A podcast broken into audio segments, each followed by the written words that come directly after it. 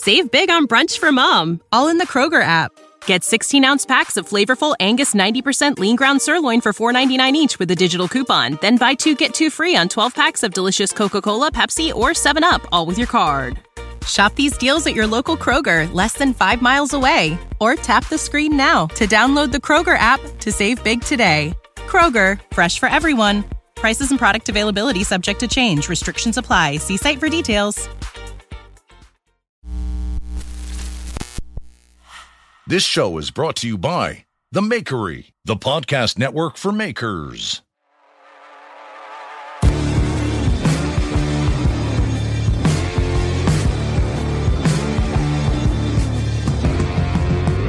All right, welcome back to the Handmade Podcast, episode 8. We've been out for a week. I was away on vacation, and I couldn't trust these two to figure things out while I was gone, so we're back. I am here with Paul Pinto, Derek from Alden, and I am Chris Zepp from Make Everything, and we will jump right into it. I'm looking at Derek and trying to figure out what have you been up to for the last 2 weeks. God, I've been up to a lot, a little bit of everything. I it's funny. I went out the other day and I bought a whiteboard, because I have to write down what I'm working on. My wife came down and she said, "What are you working on?" I'm like, this. She's like, "You got 6 things going at one time." And it's like, that's what I do all the time. It's like I pick away at like every little project. And then like today, I finished 4 of them up today. And it just, I have to concentrate like on one thing, you know? And so I was doing signs again. A bunch of flags. I did, I think, 10 flags altogether, and they're all sold, which was nice. So, and then I got 2 more ordered. Somebody had ordered a Mexican flag and an Irish flag, and the Mexican combo. Yeah. Right? Yeah. Well, one, it's not a Mexican Irish combo. It's an American, Mexican and an Irish Mexican. Yeah. So the Mexican one, it's kind of thrown a little bit of a wrench into it. So the crest in the middle, I have to do that. And, you know, the kid was good about it. He was just like, if you want, carve it, make it black, but I want it done nice. I seen a video on how you could literally transfer the image onto wood. So I'm going to try that. Paul's going to help me with it. He got dragged into this, so he doesn't have enough going on. Yeah, he's going to do some Photoshop tricks. So so that'll be cool. And if it works like this video showed, it should come out pretty cool. And I'm hoping, you know, it might inspire some other people to order some Mexican flags or anything that has like a crest on it. I mean, you could cut it and paint it, but that's just, I mean, it would be so expensive. I mean, it's a pretty elaborate little thing they got going in there. So I think you need a printing press from the 1700s. Oh, I have a small one on my bench. How from big Jimmy. Can it do? I think like probably like 5x7. Oh, so it's not big. Yeah, so it's small. Yeah. But so, could you do something like that in a printing press technically, or no?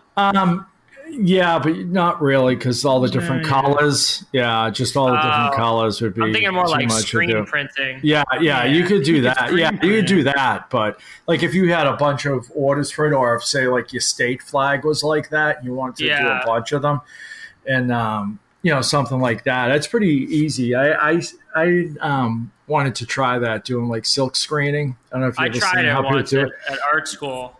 Yeah, it's pretty easy to do. You know, It's not that involved. It's more impressive looking than it actually is. But yeah, just making the screens are a pain in the ass. The actual printing is easy. But I remember, like, I did it in school too, and I remember the last project I went to do when I went to. So you expose the ink, right, and UV light, and then you wash out the negative. I went into the washout room and I washed, and everything went.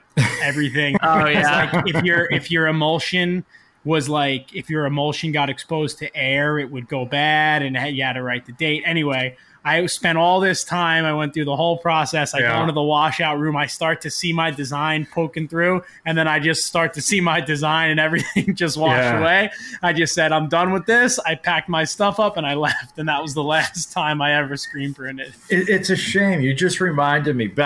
So when I went to school, it was K through 7. Then they did – it was actually 7th, 8th, and 9th, and then high school. And oh, really? In junior high, yeah, we had a junior high school. So it was 7th, 8th, and 9th, and they changed it to 8th and 9th. But anyways, we used to have to take every year they had two like shop classes. So it's like woodwork and sheet metal. Then it was printing, and I think it was drafting.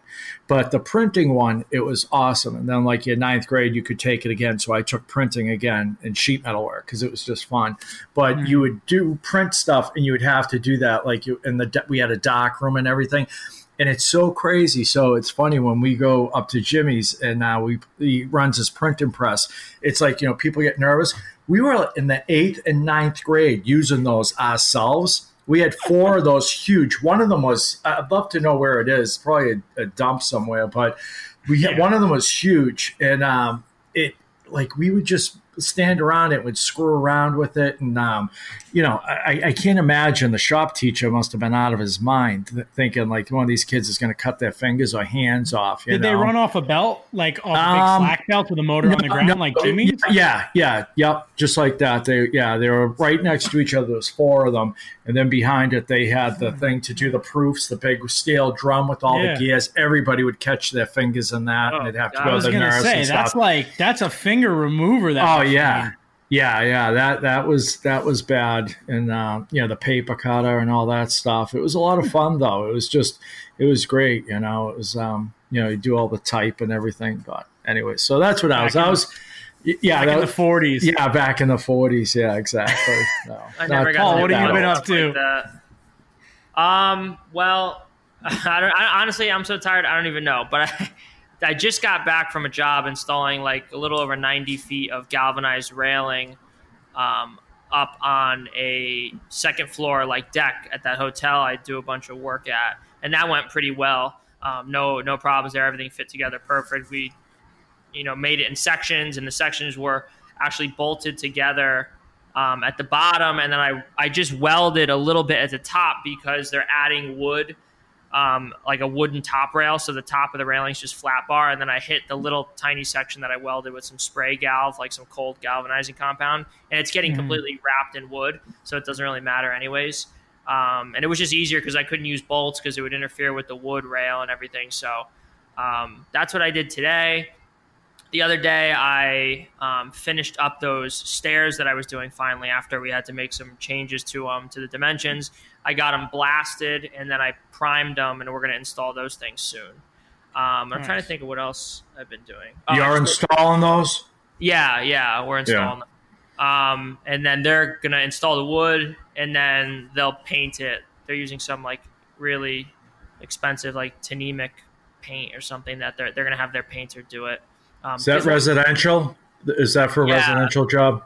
Yeah. The GC is going to handle the painting, and he's going to have his carpenter do the wood treads and stuff. I think he's using like Ipe. How do you say it? Ipe, whatever. Ipe? Yeah, I don't know.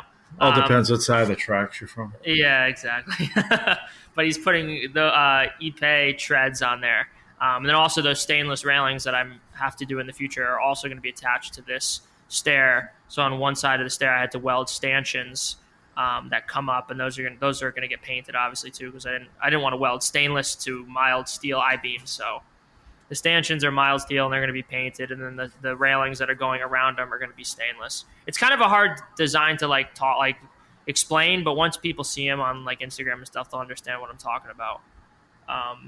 And that's pretty awesome. Much that's it. Exciting. Besides those racks that are like 10 feet too tall that I'm making. Yeah. Let's talk about the material racks. When I thought you were going to tie those into columns in your shop. I didn't realize you were just going to bolt those to the floor. Yeah, because I wanted to be able to like utilize both sides of them. So I figured, I ordered a 40-footer and a 20-footer. It was like a W5, W5 by something. And I figured, let me just cut I'll cut the 40-footer in half, have 3 20-foot sections. I'll cut 6 feet off of each section, make it the bottom part. It's like an upside down T. And then I'll have 14 feet for the top. And I'm like, that should be good, right? And I always forget just how tall things are. And then once you stand them up after they're made, they're like so outrageously tall. But did you post it on Instagram? I didn't see them. I posted some stuff on my story. Oh, I did post a picture on my Instagram where I'm like climbing on it. Yeah. But I have two out of the three done. And it's so funny because it's like it's welded to the bottom I-beam, but you know, since it's an I-beam, the web in it, you know, doesn't have much strength. And so the thing like rocks back and forth. I climbed up and it rocks back and forth. So I need to weld some stiffeners in there, and I'm going to weld some cross braces in and tie them all together. So they don't move. But I just if you put 8,000 pounds of material on it, it probably won't move too much until it probably not. If it does, you're really in trouble. Oh, yeah. Jesus. I'm looking at the picture now. Wow. Yeah. Yeah. That I want to make probably at least another set of those, possibly 3 sets. I want to have a bunch of material, and I want to even like sell stuff in the future. But I made it so that I could run the scissor lift behind in between the wall. And I could just, I'm going to make like little hooks that attach to the scissor lift, and I'm just going to keep light, you know, stuff that's way up high. I'm not going to keep really heavy things up high.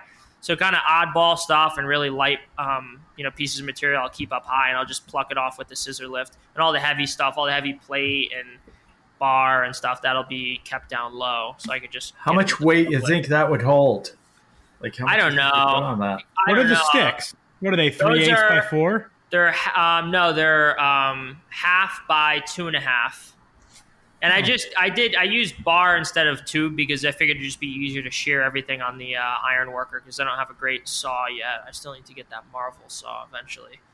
But I just had Fred shear like hundreds of arms on the iron worker. So, yeah. So they're 3 feet. They stick out 3 feet. And so I just used some dual shield and welded them on there. They're not going anywhere. Nice. I love the dual shield. Oh, it's the best. Yeah. It's Derek, have you ever welded with dual shield? Just up at Jimmy's one time. When I did the striking anvil, welding the 1-inch plate to the 2-inch plate, I set it up on that 360 size welder, so it had all the power in the world to burn it in. It's so nice. It lays in like, it's like glue. It lays in like a really fast caulking gun. It's like just burns right in. And it's less spatter. It's quieter. But the other thing, which I got to try for that new suitcase welder I just got, I have like flux core, but like 16th inch flux core wire. So it's real thick, and that's not even that thick when it comes to those suitcases and stuff. And it's weird. It's like, it's, I got to get used to using it, because it looks totally different than stick, MIG, short circuit MIG, or the dual shield stuff. So I got to get used to that. But the dual shield's so easy to run, but it's hot. It's real hot. So you got to be careful on what you use it for. Mm-hmm. It'll melt, you know, thin stuff away. It smokes up a lot too. I mean, your shop's big, and you probably don't notice the smoke. But in my shop, like, it was brutal. You probably can't even breathe. Don't you have a fume extractor? I have a smoke eater. Yeah, I have a fume extractor, and I run a couple of fans just because I have smoke alarms in that shop. So like, I just move the air a lot. But even just like, you know, I was welding like underneath that thing, so I was creating like that cloud of smoke, and then you're constantly pulling your hood on and off to check it, and it's like. It is smoky no matter what you do. And it runs so hot, it burns the oil off, you know, the material that much faster. I'm going to get one of those little welding helmets with the air thing around your waist, and it sends fresh air, filtered air into your helmet. Because it's just like, I gotta survive. I can't die. Yeah. Yeah. There's a guy on Instagram. There's a guy on Instagram. I don't know if you guys follow him, and I'm going to have to look up what his Instagram is, but he's a full-time metal worker, and he just like built his own one of those. Oh, really? Out of a he used, like, you ever seen those out of a cooler snorkeling masks? No, you ever seen those snorkeling masks where the snorkel tube comes out the top? Yeah. So he took one of those, and he essentially like put a hose on that to a little air pump with a 3M filter, and he hooked it up to an 18-volt Milwaukee battery. Oh yeah. And he built one of those, you know, I forget, it's called like a PPAP or something like that. Yeah. But he built one of those things, and whatever he's got, like he said, he's getting 8 hours of runtime out of it, and his is so slim it actually fits under his welding hood. Oh, so he can wear it while he's welding and grinding, and not have to deal with, you know, you know, because if you're wearing those for one of those for welding, I would assume, well, it does have the grinding shield too. But anyway, I just thought it was interesting that he built his own, considering that to buy one, I think they're like $1,500. So it's not like, it's definitely worth the attempt at building one if you're trying to save the money, you know? Yeah. I when I see people that weld, if I welded every day, I would have one of those helmets because it's just so much smoke, and it can't be good for you. You know, it's just good for you. You know, it's just nasty. A lot of times I'll just use a fan and just blow away the smoke as I'm welding. Just get a fan set up. But I need to get one, especially stainless too. When you're welding like stainless TIG welding, like the fumes suck. Mm-hmm. And you wouldn't think about it. You're like, oh, it's TIG welding. It's like clean. There's no smoke. But the stainless fumes are not good. Mm-hmm. Yeah. Do you spend a lot of time cleaning your stainless before you weld it? Yeah, you got to clean it a little bit with like some acetone. I even have like a stainless cleaner. But I forget. I think I got to just try to run it hot enough that I burn through all the dirt. Matt always yells at me. Tells me I'm an idiot. That's the way to do it. Yeah, I think Matt's right there. Yeah, he's definitely right. And when I weld aluminum, I just burn it. You can't do that. Yeah. There's no way. Yeah, the aluminum's real. It's gotta be clean. You just re-weld them. Yeah. You use like, you know, 8 pounds of rod all the way, and then you just penetrate right all the way through the crack. That's right.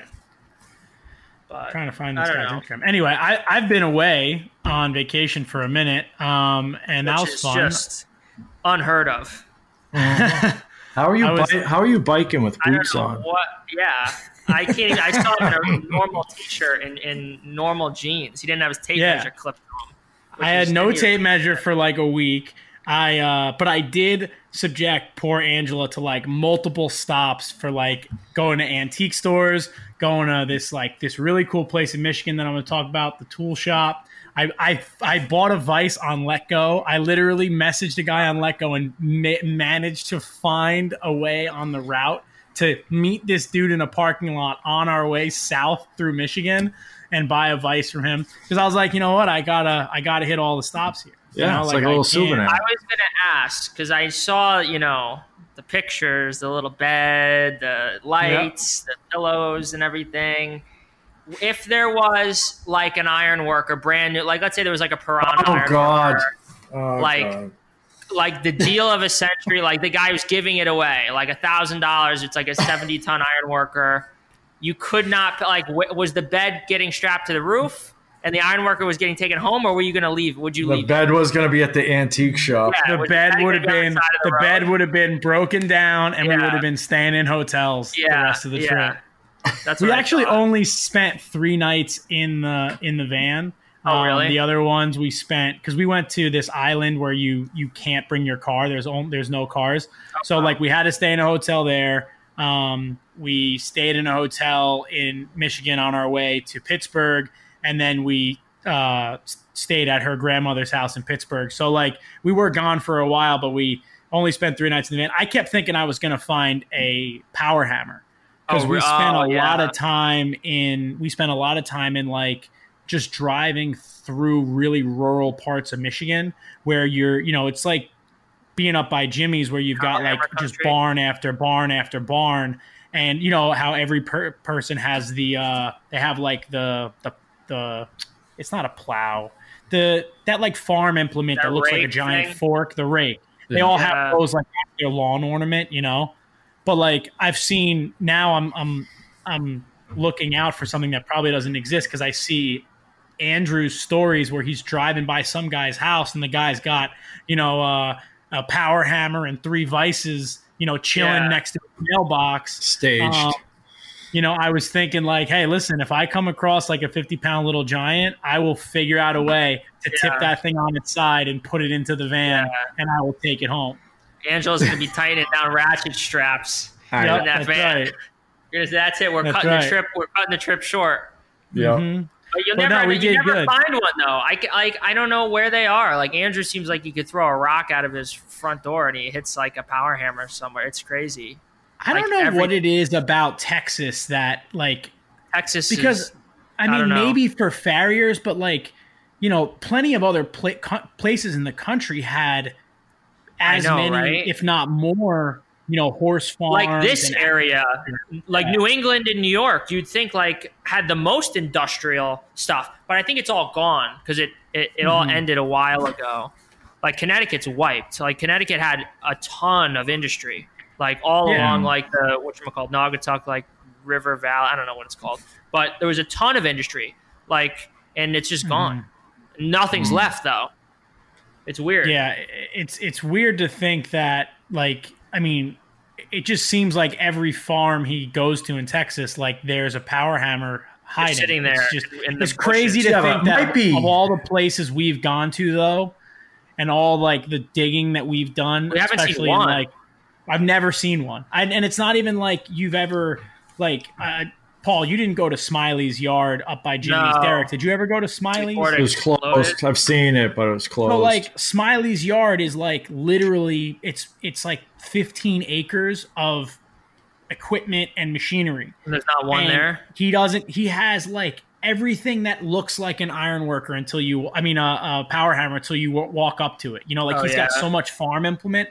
And you just think that, like, if somebody would have found one in that area, it would have been him, and it would have been in that yard because he gets so much stuff. But I don't know; they're just not up there. But yeah, that was what I was having my eyes out for. Texas is so big, though. I mean, it's like where I am. That's what always amazes me when you drive across country and it's like so rural. It's like where I am, you drive for an hour and a half, and it's still, you know, city. It's like, you know what I mean? It's like, it gets pretty rural. And Texas is so big. It's like, you know, he might just be driving and it's just country, you know, countryside and, you know, I don't know, but he's got the connections though. And he does it way more than we do. Of course. But like, so while I was on this trip, like every time we would stop, I would go on Facebook Marketplace and Letgo and Craigslist and just start like typing in like the buzzwords, right? You type in Vice, Anvil. I didn't find like anything. And I was talking to the guy. So when I stopped at this place, I guess I'll just talk about it now. I stopped at this place called the Tool Shop. It's called the Tool Shop and the Workshop. And it was a really cool place. It's the guy and his father. They wanted to make a maker space. So they bought this building and they have like probably a 4,000 square foot maker space, nice wood shop, very clean, beautiful wood shop, nice little metal shop, like little welding area. And then they own a consignment tool store. And, you know, he's right in the Detroit area. So you've got all the, you know, you've got a lot of older machinists and, you know, sheet metal guys. And he said that most of his phone calls are from widows, you know, like, oh, my husband passed away. He was a machinist. Come to my house and help me value the stuff. And what the guy does is he takes all the stuff, he values it, he sells it, and then, you know, it's consignment. So he takes a commission and pays the person back. So it's probably the best deal for the widow, you know, aside from like having all these strangers in your house. This guy takes everything. He probably don't get as much money, but, you know, he deals with it all for you. And the store had so much cool stuff. I mean, like nothing in particular that I really needed, but like, I mean, he had, if you were a young person starting out, it was like going to a pawn shop, but they only sold tools. Like that was the pricing, you know, drills for $15-$20 and a circular saw for $25 and, you know, tons of old precision tools. But anyway, while I was there, I was telling him how I had stopped at like 4 or 5 antique stores and antique malls on my trip. Dude, I didn't find a single thing. I went to probably 5 antiques malls. Some of them were like 3 or 4 floors. And you know how when you go to one of these in like Maine or in Vermont, there's like usually like Starrett stuff and there's vices and anvils. And there was nothing in Michigan. And I asked the guy why. And he said that for some reason, like, the antique stores in that place are really just for kind of home decor and like clothes. And that if you want to find tools, he's like, you got to go to the pawn shops. And I was like, listen, really? I'm barely able to go to the antique stores and convince my poor girlfriend Detroit to walk through them. Shops. I'm like, I ain't going to the Detroit pawn shops with poor Angela. That's a good place to take her. But it's just, it's so interesting to me that like regionally, like when we went up to the Precision Museum, what was that? Like a year and a half ago. We just went to that random antique mall. Yeah, there was like I bought Garrett precision level. Yeah. You bought some micrometers. There was drawers of micrometers, like piles of micrometers. It was weird. I'm like, is this like, just, what do you mean this place? We didn't know that place was going to be particularly good. We literally just, I think one of us just Googled like antique store and we went there. And I think like most of us wound up leaving with something. Yeah. And I just, it's so funny because like I went to this antique mall. I don't remember what town it was in now, but as I pulled up, I was like, oh my God, this is going to be like a gold mine. Like it said architectural salvage on it. I was like, there's going to be amazing stuff in here. And there was really nice, like, like old doors and hardware and stuff. And I just kept waiting to like walk into the booth that would have, all the cool tools and, all the vintage stuff. And Angela was even looking. She was like, oh, what's, because she's got her eyes out. And I kept telling her, you always got to look on the ground because nobody wants to pick the heavy vice up and put it on the table. Yeah. So we're both like combing this 3-story antiques mall, biggest one in the state of Michigan. And I didn't find anything. Wow. It was so weird. But anyway, it was nice to get away and relax a little bit. Nice to be home too, I bet. Yes, it was good to get back to the shop, because the whole time I'm gone, it's like the emails and all the other stuff is still going. So, but I did I took like a 6-day break from Instagram, which is like a pretty big deal. I didn't post for like 6 days. Wow. More than that. Wow. But yeah. Anyway, let's talk about the fact that Derek just got 3 brand new white toolboxes with the little green tab on the front. Let's talk about it, Derek. I don't know what's going on because over there. Derek's buying up a storm and you're not buying anything lately. I bought something yesterday that I'm going to talk about. You used to do an Amazon delivery a day on top of auction stuff. And now it's like nothing. And Derek's, setting himself up with a nice new tools. I keep putting his address on my orders, I think. In case my wife's listening, that's my new sponsor, Festool. That's right. Thank you, Festool, for sponsoring the Derek from Alden channel. No, it was just kind of strange how it happened. It wasn't intentional. It was an accident. I came out and they were in my car. No, I wanted to get a Domino for a while, and just because I can't do joinery, woodwork, and it's too frustrating for me. So I've always wanted one, and I found out that you couldn't get them anywhere. Every place has been sold out, back ordered because of everything going on. So it just kind of made me want one even more. And so I'm like calling every place and nobody has them. You can't get them. And my local Woodcraft, they were saying, oh yeah, we think we're getting one, but we doubt it. And so it came in and so I bought it. I felt obligated to buy it, But I tell you, I love the thing. I mean, Chris, you have one, right? Yeah, it's amazing. Yeah. I've talked to woodworkers who've literally said, like, I thought I sucked at building furniture, and then I bought a Domino, and now I'm good at it. Dude, it's amazing. I have a biscuit joint, and I thought like that's what it was. No, it's just so not a biscuit. It's just so nice. It makes it like it. It really makes it so anybody can do woodwork, and it just it's so nice. But I love it. But the sander, that was kind of not intentional. The sander, it was I have a small Festool finish sander, and it's I keep having issues with it, and I never really thought of it. It's more of a finish sander than a sander, and that's kind of what I use it as. So I went there to get a part for it, and the guy's like, yeah, it's really not made for what you're doing, and you're going to keep having issues. So I bought the sander. So it just kind of that took care of that problem. The third box was just Dominoes. So that's all the third box was. Isn't that a sucker, though, when you buy the Domino joiner and you think you're done for the like 1100 bucks? Then they tell you that each of the cutters. So, Paul, you have some Festool stuff, so you know. Yeah. So, like, when you buy the Domino joiner, each cutter is, if you buy them individually, they're, I think, $50 each. Yeah. Yeah. But if you buy the kit, it comes with all the cutters and all the Dominoes. And that's like, it's like $400, isn't it? Yeah. There? Yeah. Yeah. So my local Woodcraft, that's the only way they get them now is a kit. Cause they're like, it doesn't make sense to just not buy it. That's what I was thinking. Like, I'm looking at it. I'm like saying to myself, I would be so pissed if I got home and I had to, you know, go buy bits. Cause like, I didn't understand how the whole thing worked. And I thought it was all like these settings. And that was one of the reasons why I hadn't gotten it. Cause I was like, I just didn't want to deal with something complicated.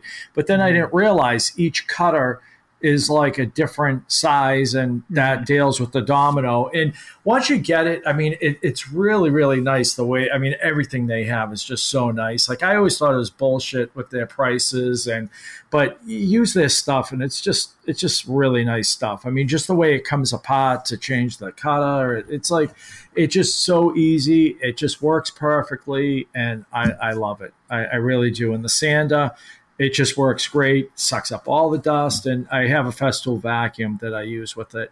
And it just makes everything nice, you know, and it's just all stacks together, and it's nice. So that's it. Yeah.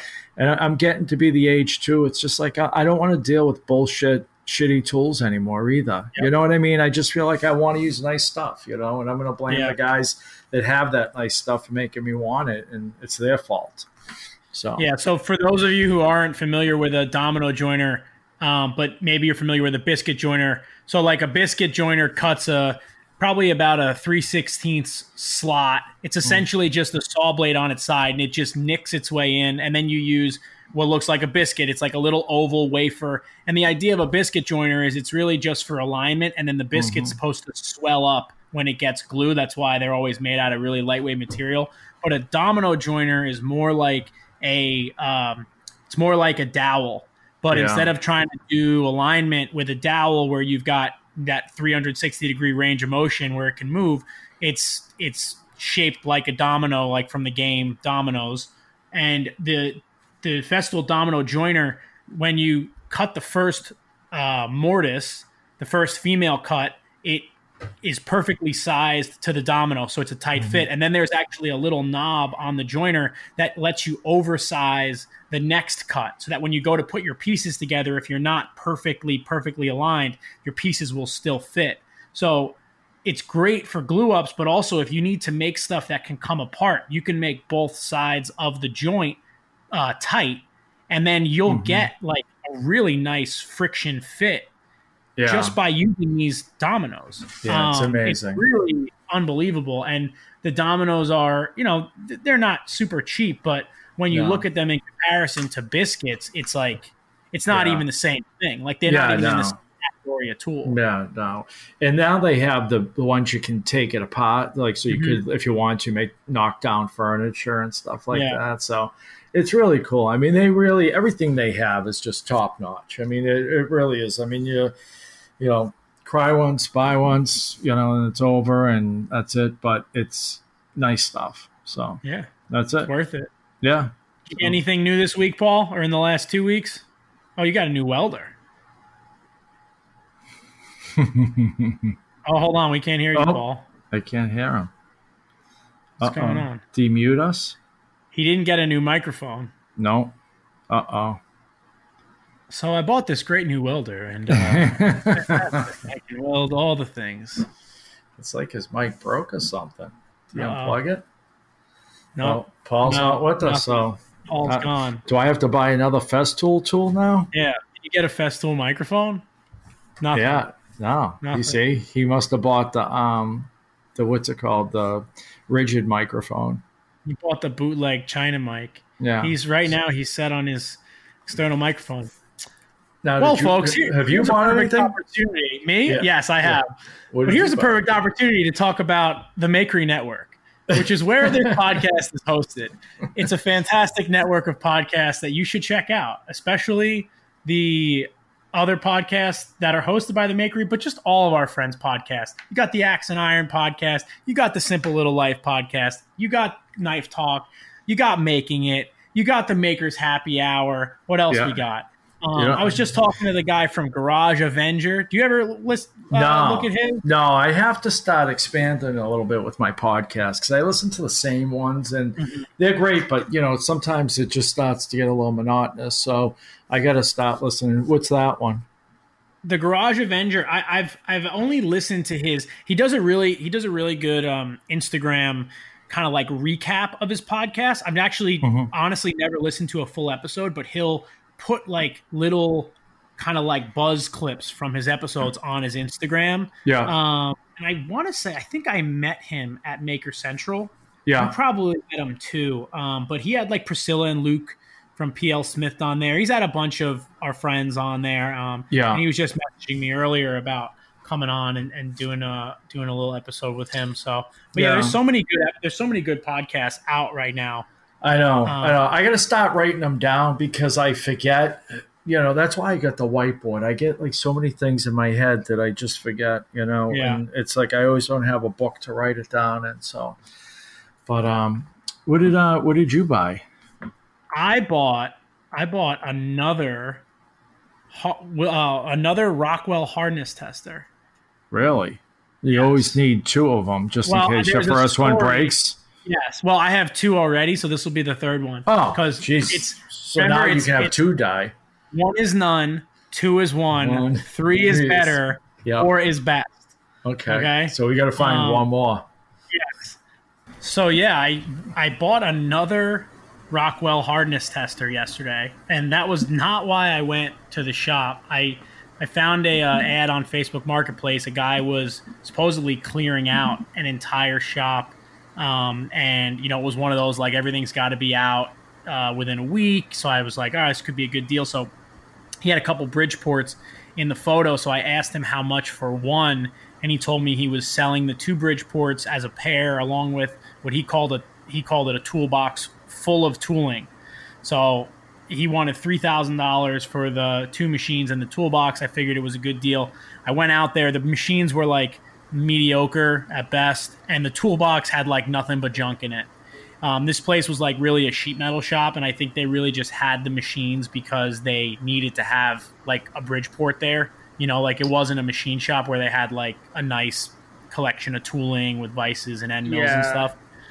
So anyway, in the inspection room, I walked around the corner and I saw a Rockwell hardness tester, but like a really nice Japanese-made one in mint condition with like all the attachments to test the different scales, all the different like anvils to test, you know, round stuff and different materials and stuff like that. So it also came with a little cabinet that had like tons of drill bits and taps and stuff in it. So I made a deal with the guy. I bought the hardness tester, so now I have three hardness testers, and I've just got to decide which one I'm going to sell, because I know there's plenty of people on Instagram that have messaged me that like they would love to buy one because they're knife makers and they heat treat at home. So I'll figure it out, but that's my unexpected new tool of the week that I didn't necessarily want, but now I have. Is this new one nicer than the one you had already?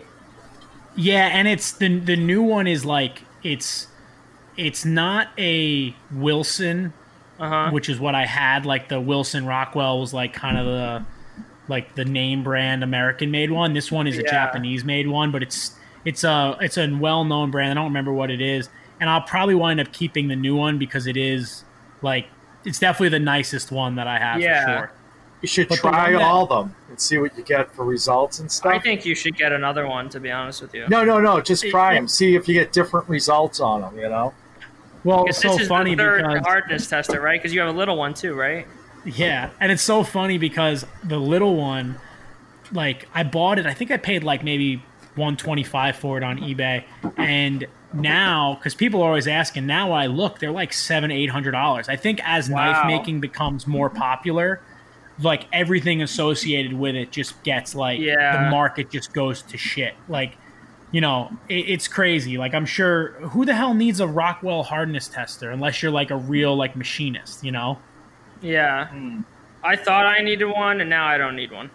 No, I mean, even like, still, dude, once you have an even heat oven, you're pretty much it's gonna come out. Yeah, like I did when I made that chef's knife, I made it. I used the recipe. I did exactly what the recipe said. I pulled the knife out of the oven and I tested it. And it was exactly what the recipe said. Like, you know, like I guess if you're just doing maybe blacksmithing and you're doing, you know, experimental materials, you want to check it. But like, you know, it's like super high end stuff. Like where you want to make sure if you're a machine shop. Yeah. If you're a machine shop and you're making parts that have to fit in with a spec. And you're making $30,000 knives, and you want to make sure it's perfectly hardened to like whatever 59, yeah, 60. 59 I don't even know. And a quarter. Yeah. I mean, you know, listen, it's a cool novelty, like for like with Jimmy's stuff for that he sells, like those bucks. Yeah, those like those razor blades that he sells. When he got the production ones, the ones we got when Derek got his CNC. Like as soon as I got home, I tested all of them and I sent him, you know, what they were. You tested out. What? Who? Me? No, Paul. Paul, you can't hear me. Out. You can't hear me, Paul. Oh my God, guys! I was like, I don't know. Can you not hear him again? Can you hear me? Episode 8 is riddled with problems. This is just a disaster. Chris, can you hear him now? I can hear you guys. We'll just keep going and pretend everything's fine. Yeah, I can hear everyone now. Hello. Anyway. Okay. But yeah, no, it's cool to be able to test the hardness of stuff. And like, you know, when I tested Jimmy's stuff, I said, dude, take the readings that I got and put them on your website, because there are going to be people that are going to harass him to say like, oh, well, is this even really a razor blade? Because, you know, how hard is it? And he's people like, give him a hard time. It's beveled on one side only. People need to get like, yeah, so you can cut it on a straight edge, you know. But it's like, who gives a shit? It's a stupid razor. Then don't buy it. Yeah. I get like so angry. Funny. Yeah. But yeah, I think anyway. Paul just falls asleep. I don't think audio goes away. I think he just drifts down and falls asleep or something. Well, you know what it is? The video feed is very delayed, so I keep thinking I'm seeing Paul's mouth moving, but no words are coming out. But anyway, what do you guys have coming up this week? Derek, what are you working on? What am I working on? I am going to do an epoxy job. So it was funny. I was thinking, what the hell did I do all week? I thought I did something else. And I remember now I flattened a cookie slab that, or whatever you call it, that I got from Maker Camp last year. And I had two of them. And one of them I flattened and it kind of got screwed up because I screwed it up. And the second one I said, you know what? I'm going to try to do this the right way. So this week, I am going to try to get epoxy poured on a cookie slab that I flattened. So that's exciting. I'm gonna do. Yeah, I also want to get – I didn't put that plasma table together. It was just so goddamn hot. It's been so hot out here. It's like the last thing in the world I want to do is go outside and work on that stupid thing. I mean, I could do it plasma inside, cut? Yeah. Yeah, so that hasn't been done, but yeah, I've been messing around with it was pretty good. I had that was another thing too that was really nice. I had Rody Jeff come over and help me with my CNC and get the little kinks I had in that taken care of, and I was able to flatten the slab, so I played with that and just having some fun. It's just I've been enjoying myself in the shop. You know, it's been 4 weeks I've been down here having some fun. So I mean, I think it's going to end all this week, but it's been fun. So that's what I'm doing. I'm working on a cookie this week. Nice. Did you see like I've never done epoxy in like the end cut of a log like that. Are you worried about like the moisture in it or anything? Is it like, have you been checking it? No, this thing, I have a meter. I haven't checked it. This thing is so dried out. I don't think it's going to be an issue. And one of them's so thin. And I really don't care. I just want to experiment a little bit. That's the whole thing, reason I'm doing this. I mean, if I get something nice out of it, it'll be a bonus. But I think I screwed one of them up. What happened was after I cut it, you have all the little lines in it. I put penetrating epoxy on it, and I think it froze all the fibers like that. So I've been sanding. I can't get rid of them. So they're just about gone. Yeah, but I'm running out of cookie. That's the way the cookie crumbles, you know. Yeah, but so I'm running out of cookie. So I think that one's gonna, you like that one, Paul? That was a good one. Thank you. So I think that's gonna be the way that one ends. The other one, what I did was I made sure it was pretty flat when I started. I surfaced it and I sanded it, and so it's good. And so that one I think is the one I'm gonna try to do something. But it's funny, I'm looking at it. And I put it on Instagram, and I said to people, oh, what should I do with it? Everybody's like, oh, make a clock. And I'm like, yeah, that's really cool. Then I'm like, I fucking hate those clocks. Like, I hate when people do that. When you go into a place, it's like so dated, like 1970, you know, Roman numerals, gold Roman numerals on it. It's like, I don't know. So I just want to play with some of the epoxy and make something, and see what happens. So that's what I'll be doing this week. So. That's cool. Yeah. Paul, what do you got working on? Let's see. I have to install the staircase soon. I got to finish up those racks. Things have been kind of, a little slower this week, and next week I think might be a little slower, and then things are going to get really, really busy. So it's kind of a nice break. I'm not working from 8 a.m. to 8 p.m. anymore, at least for this week. But tomorrow I got to go to Pennsylvania to pick up a big cast iron T-slot table that I bought by mistake at an auction. It was kind of by mistake. I placed a bid of like $200 or $250 just to hold my place because I figured out this is going to go way higher than $200. And I just placed a bid so that when I got outbid, it would remind me that I was still trying to get this thing. And then no one bid on it, and I forgot all about it. And then I looked at it one day, and it said that I won it. So it's another 12-foot long cast iron welding table. It looks like it came off of huge machine. It wasn't a welding table. Nice. But it's almost it's from a die press or something. That's the something table. Huge. It's 12 feet long, probably 3 feet wide. So it's not quite as wide as my other one. But it looks like basically a Bridgeport, table on a Bridgeport, just way, way bigger. So that'll probably from an old shaper. That's actually what Matt has in his motorcycle shop. Oh, really? He's got a shaper bed. And I want to say it's like 9 feet planer? Long. A metal planer. That's what I meant to say. A metal planer. Yeah. Yeah. That's what happened with my T-slot table, that 1,000-pound one, that nice little really one that nice, I got. Yeah. I put a $200 bid on it, and then I was at work, and in basically anywhere but inside my office in my building in Jersey has zero service. So I put a $200 bid on it, and then I went on a walkthrough, and because I couldn't sit and watch it, and when I got back to my office, I got the pop-up that the bidding had ended, and I was like, oh man, I wish I would have. Been able to bid that up because I would have loved to get it. And then it turned out that I got it for $200. So sometimes it works out. I think the strategy on bid spotter. Oh, what's that? That staircase, how are you installing it on site? Do they have equipment there to install it or? Yeah, there's a little mini excavator. Oh, okay. Yeah, they have a little mini excavator that we're going to use. We use that to install the other steel that was on site there, and then we'll just throw some straps around it and lift it into place. Yeah, because it's too heavy to lift. The I-beam's actually pretty beefy. I was just looking at it. That's what I was wondering. I was like, man, let's get some girth. Yeah. So that's what we're going to do for that. Otherwise, I'm sure we'd be able to figure some type of setup out with come along or like come alongs, and then some type of thing. I don't know, but it'll just be easier with the machine. I was on a job in the city once where they had a floating it was like a mono stringer staircase, and for some reason my boss had bid it with a bunch of companies to build it in. We were in New York City, and he found this one company who they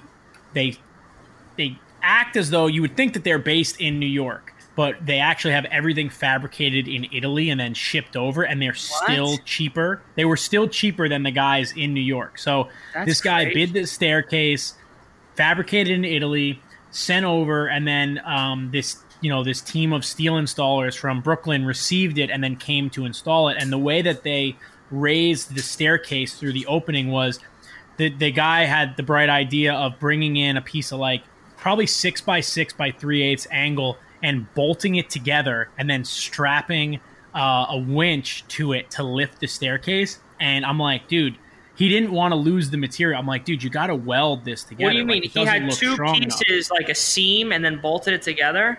He had two. So he had an opening maybe 4 feet by, call it 12 feet, right? The top opening of the staircase. Yeah. And he assembled the staircase on the ground, and then he needed to lift, the top of the staircase into place so that he could tack it in. So instead of bringing an I-beam, it was in a building on Park Avenue, so he couldn't bring tons of equipment, but he had a genie lift. So he brought two pieces of angle, and he straddled over the staircase in the long direction over the 12-foot span, bolted the angle together and then was it hung... bolted like this? Like if this is the two pieces of angle, just bolted like... So no, so he had the two pieces of angle butt jointed with another piece of angle on top. So it was like a, like not a scarf joint, but it had a plate. It was like why the hell like a didn't bridge. He just get a bigger piece of angle? Because he couldn't get it up in the building, but his guys kept telling him like, "Hey, I think we have to weld this together. I think we have to weld this together." But I don't think the guy wanted to lose the material because he was gonna have to then cut it back up.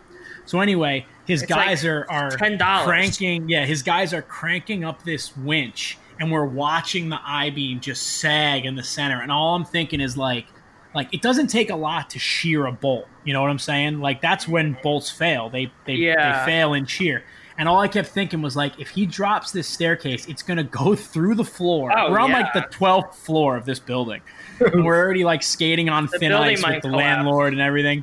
So finally his guys, like, they get nervous and they stick the genie lift underneath the staircase just for when the winch fails. And they wound up taking it down. He went out. He got actually another piece of angle and lifted it back up. But I probably have pictures of it. I'll have to try to find them, put them on the Instagram that we haven't updated in 2 weeks. But anyway, speaking of steel, I'm finishing up the ramp of death, which I'm sure everyone has seen the footage of now, and I can't wait to hear Paul and Derek's take on the ramp. I don't even like to look at it. It just looks so dangerous, man. It's like I wouldn't even want to stand up on the top of the van roof. Like I can't believe that kid jumps at it.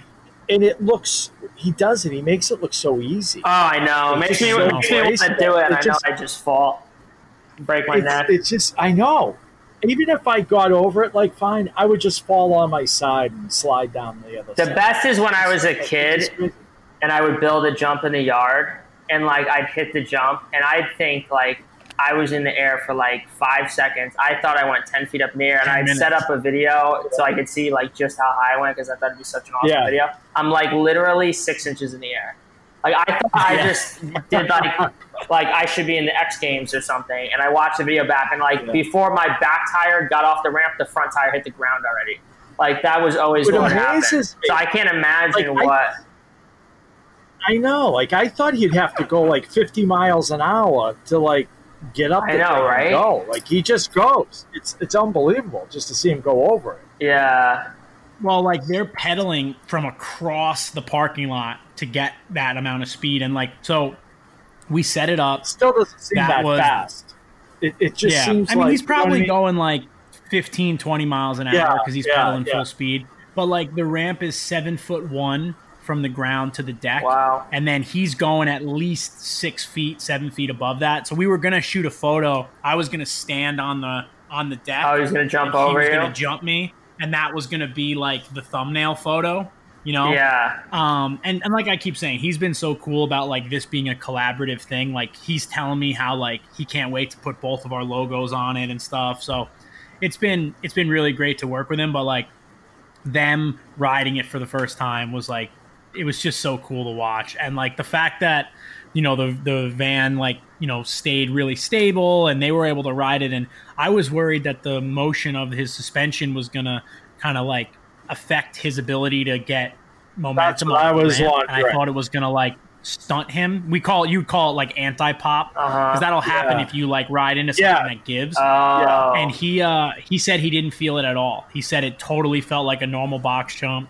and it rode like, totally fine. Wow. So it's, you know, we were looking at it like I was watching the cage inside. Matt was watching the cage inside. I kept filming slow-mo videos so I could go back and kind of see the points where it was flexing, you know. But we're in the home stretch. It's pretty cool. And the first time was he like, oh shit, like I'm nervous, or was he like, I can't wait to do it? Like, was he just like... He took, like, maybe 3 or 4 run-ups before he went full speed. These kids are animals. I thought was, like, insane. And, like, when I built... Yeah. So, like, the landing was, like, proven, right? We knew that the landing worked because we had set that up a couple weeks ago. As soon as I got the landing set up, I hadn't even put in all the pins. He was already, like, jumping off the side of the landing. And I was like, dude, Anthony, like, I haven't even finished setting it up. He's like, yo, this is so awesome. I can't wait. Like, it was hysterical. And then when I finally got the lip set up, you know, it was getting later in the day. It was like we've been working all day. It was like 100 degrees out. and it looked like crap. And it was like probably 5 o'clock. Yeah, I felt like I was gonna die. Dude, you look like death in the photo. I know, right? I couldn't wait. He couldn't wait to start jumping it, and then next thing you know, he's pedaling full speed across the parking lot. He just like gives it full gas. Helmet. And he said that he's fully confident that he can like trick over it, like he can three it, he can tail whip it. Like, are you gonna get a picture of him jumping it or something? Or yeah, are you gonna three it? He's No, I'm not gonna three it. I rode the lip a little bit, but I had Matt actually had to leave early that day, and he had my sneakers in my truck. He took my truck, and so I was there just with the boots. But you know, I was riding it with the boots. I had my bike though. Oh yeah, was a little more comfortable for me than his. You got to go over it once. You have to. Are you going to go over it? Oh, yeah. I'm not. I won't clear the whole thing. Really? It's way too big. Oh, yeah. No way, dude. No way. So, dude, it is just so massive. Yeah, it's huge. Like, so, like, just for perspective, like, so that's a 7-foot box jump.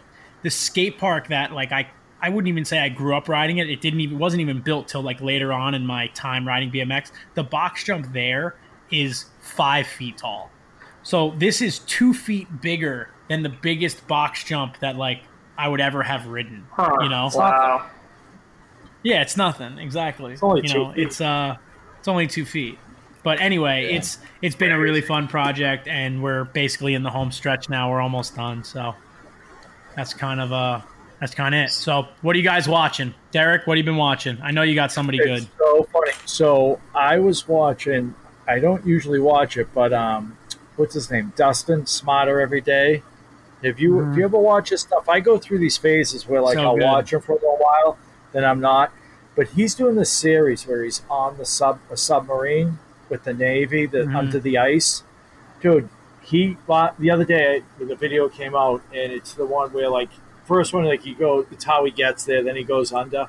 Just watching him, like you don't think of it. You know, a submarine, they're under, inside this thing, but man, those guys, you want to talk about brass balls, like it's just amazing that these men and women do this. Funny, they're talking, they gave them a lot of access, and it's very, very interesting. Just on now they're going to do like different systems on it, like how they get water, how they get air, how they eat, all this stuff. But it was like he was talking with the captain and stuff, and it's like they leave, and they are the most secretive, branch of the military. Nobody knows where they go. They get sealed orders. They fulfill them, and there's no way to track them. Nothing. They're trying to make GPS for under the ice right now, but it's pretty interesting. Even if he's not your thing, and it's amazing. I'm looking forward to seeing the ones on like how they make the water and that type stuff. And one of the officers, she's actually going to school right now at MIT, and she's like on a program where she's on a 2-year leave, and she's down in Cape Cod studying. But it's pretty good. It's pretty interesting. I give you like mad respect for these guys and women that are out there doing it, because I tell you, it's like I work in a manhole every day and underground, and that's a little claustrophobic. This is like so forget it was that. Pretty cool. No, yeah, I can't believe they get people to sign up. Like, how do people even volunteer to do it? It's a very elite group of people that do it, and it's really, I tell you, it really puts it into perspective, like just how some people live and what people give up for, like our freedom and stuff like that. It's pretty amazing. So just give that a watch. It was really, really good. I watched it last night when you texted us. I started watching. I got 20 minutes in. It's crazy. Dude, when he was going down that staircase, it was like, how does anybody? Oh my god! It was like a 1-foot opening. I know he has now. He's in the Arctic Circle, so he's got all this like gear on. What happens if there's a fire and they got to get out of the thing? Well, that's what one of the videos is going to be on. That they have to be trained in the fire and all that stuff. So, did we lose Chris now? It's crazy. I don't even understand how they drive those things. Honestly, when I was looking at the submarine, it looked like the thing came out of the 1970s. Like, it's not that new. You think it'd be all like futuristic and like modern? It is. It's like old wooden. It is. It's just it's like an old RV in there. No, but that's how they make it. It's like a Winnebago in there. Yeah. No, but that's just all legit, solid stuff. Yeah, like yeah. It's not like, you know, nothing fancy, high tech. Just shit. Timeless design. Yeah.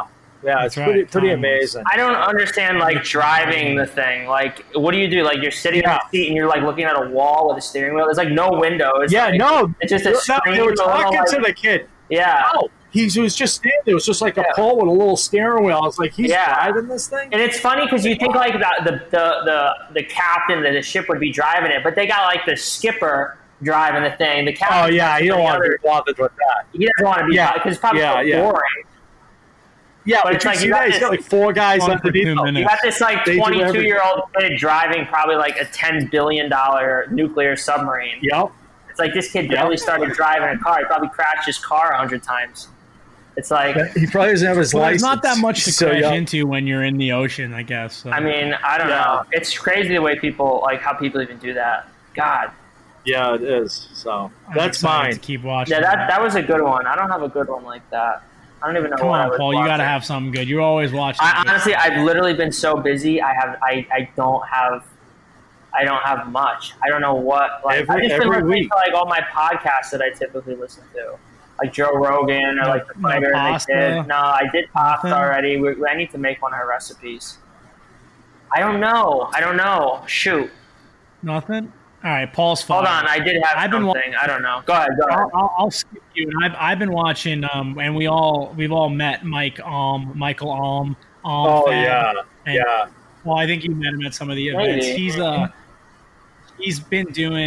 He's been I feel like kind of doubling down on his content on YouTube, and maybe it's just that my suggested I've just been pushing him a lot, but his videos have been coming up.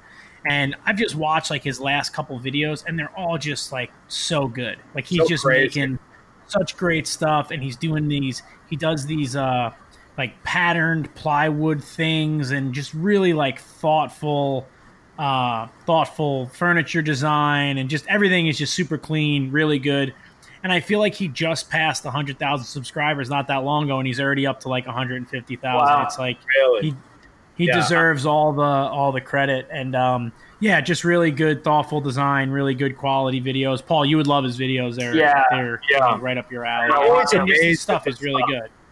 He does amazing things, and it always amazes me people that have the brain to look at that stuff and figure out I'm gonna cut it this way, flip it, do this. You know, it will come out in this pattern. It's unbelievable the stuff he does. It's beautiful. It really is. Yeah. I got to check him out. Yeah, Michael Alm. Good guy. Also, he's just a good guy. I've hung out with him a couple times. He's a real super nice guy.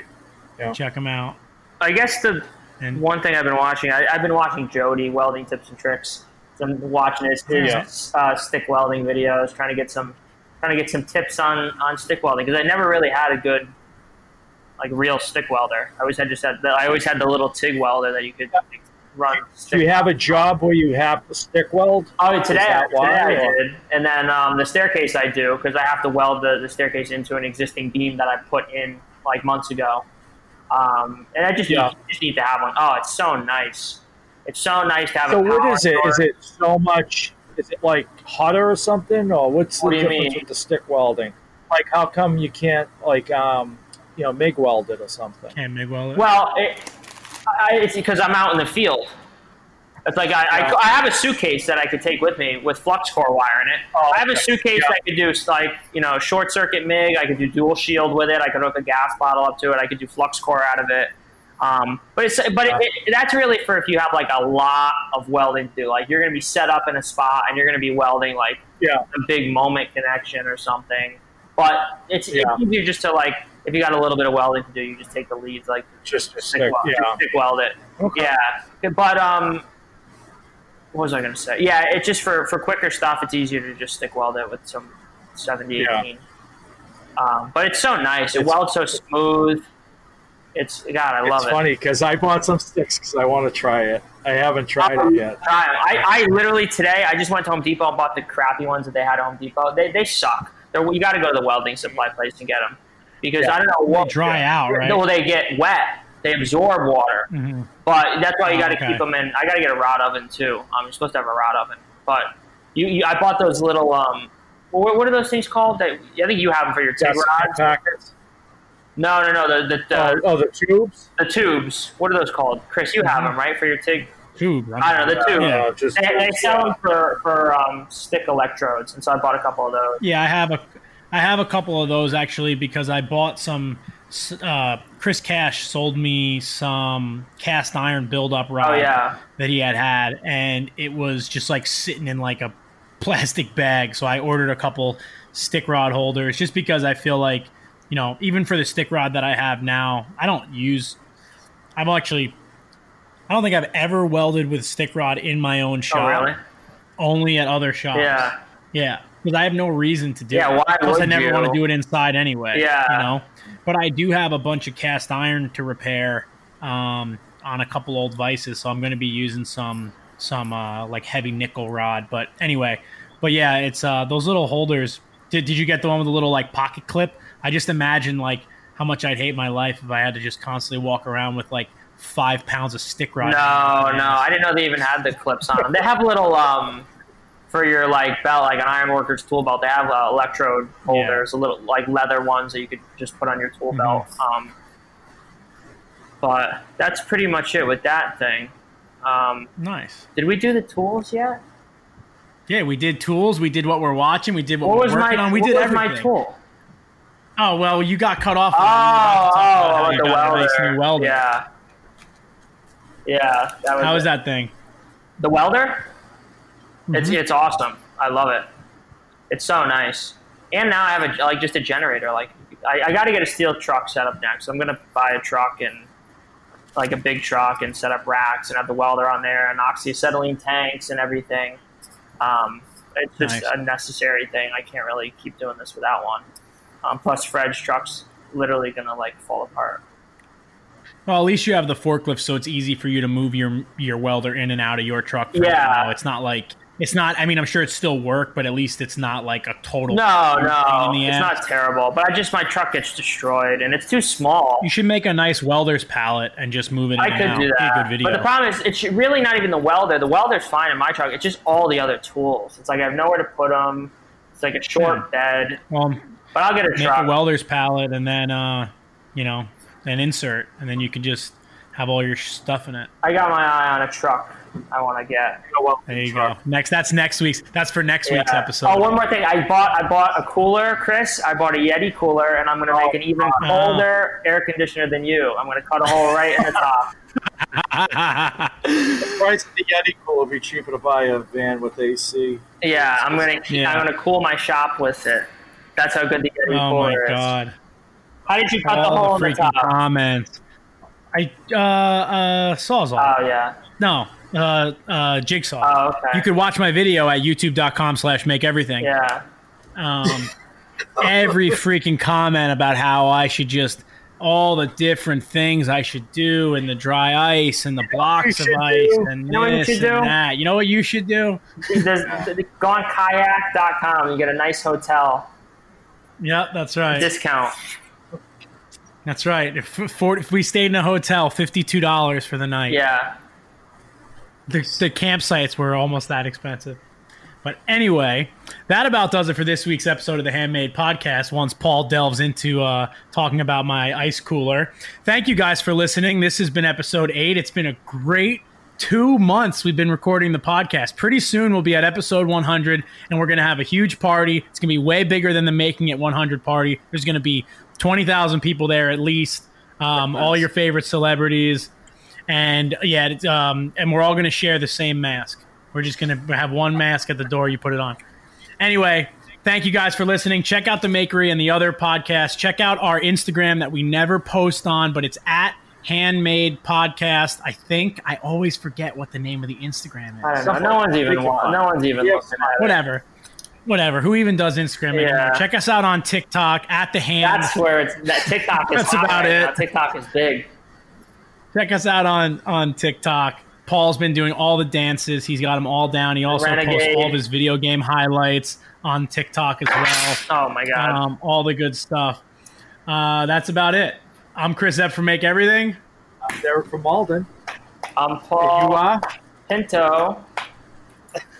I hate that so much. I don't want to do that anymore. I do too. Just give us a well, thank you have you. To. Thank you. Thank you. Goodbye. Goodbye.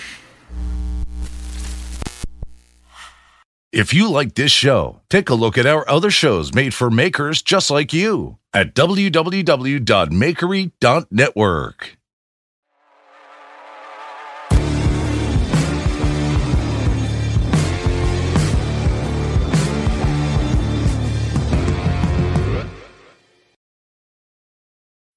When you need mealtime inspiration, it's worth shopping Kroger, where you'll find over 30,000 mouthwatering choices that excite your inner foodie. And no matter what tasty choice you make, you'll enjoy our everyday low prices, plus extra ways to save, like digital coupons worth over $600 each week. You can also save up to $1 off per gallon at the pump with fuel points. More savings and more inspiring flavors make shopping Kroger worth it every time. Kroger, fresh for everyone. Fuel restrictions apply. Save big on brunch for mom, all in the Kroger app. Get 16-ounce packs of flavorful Angus 90% lean ground sirloin for $4.99 each with a digital coupon. Then buy two, get two free on 12 packs of delicious Coca-Cola, Pepsi, or 7-Up, all with your card. Shop these deals at your local Kroger, less than 5 miles away. Or tap the screen now to download the Kroger app to save big today. Kroger, fresh for everyone. Prices and product availability subject to change. Restrictions apply. See site for details.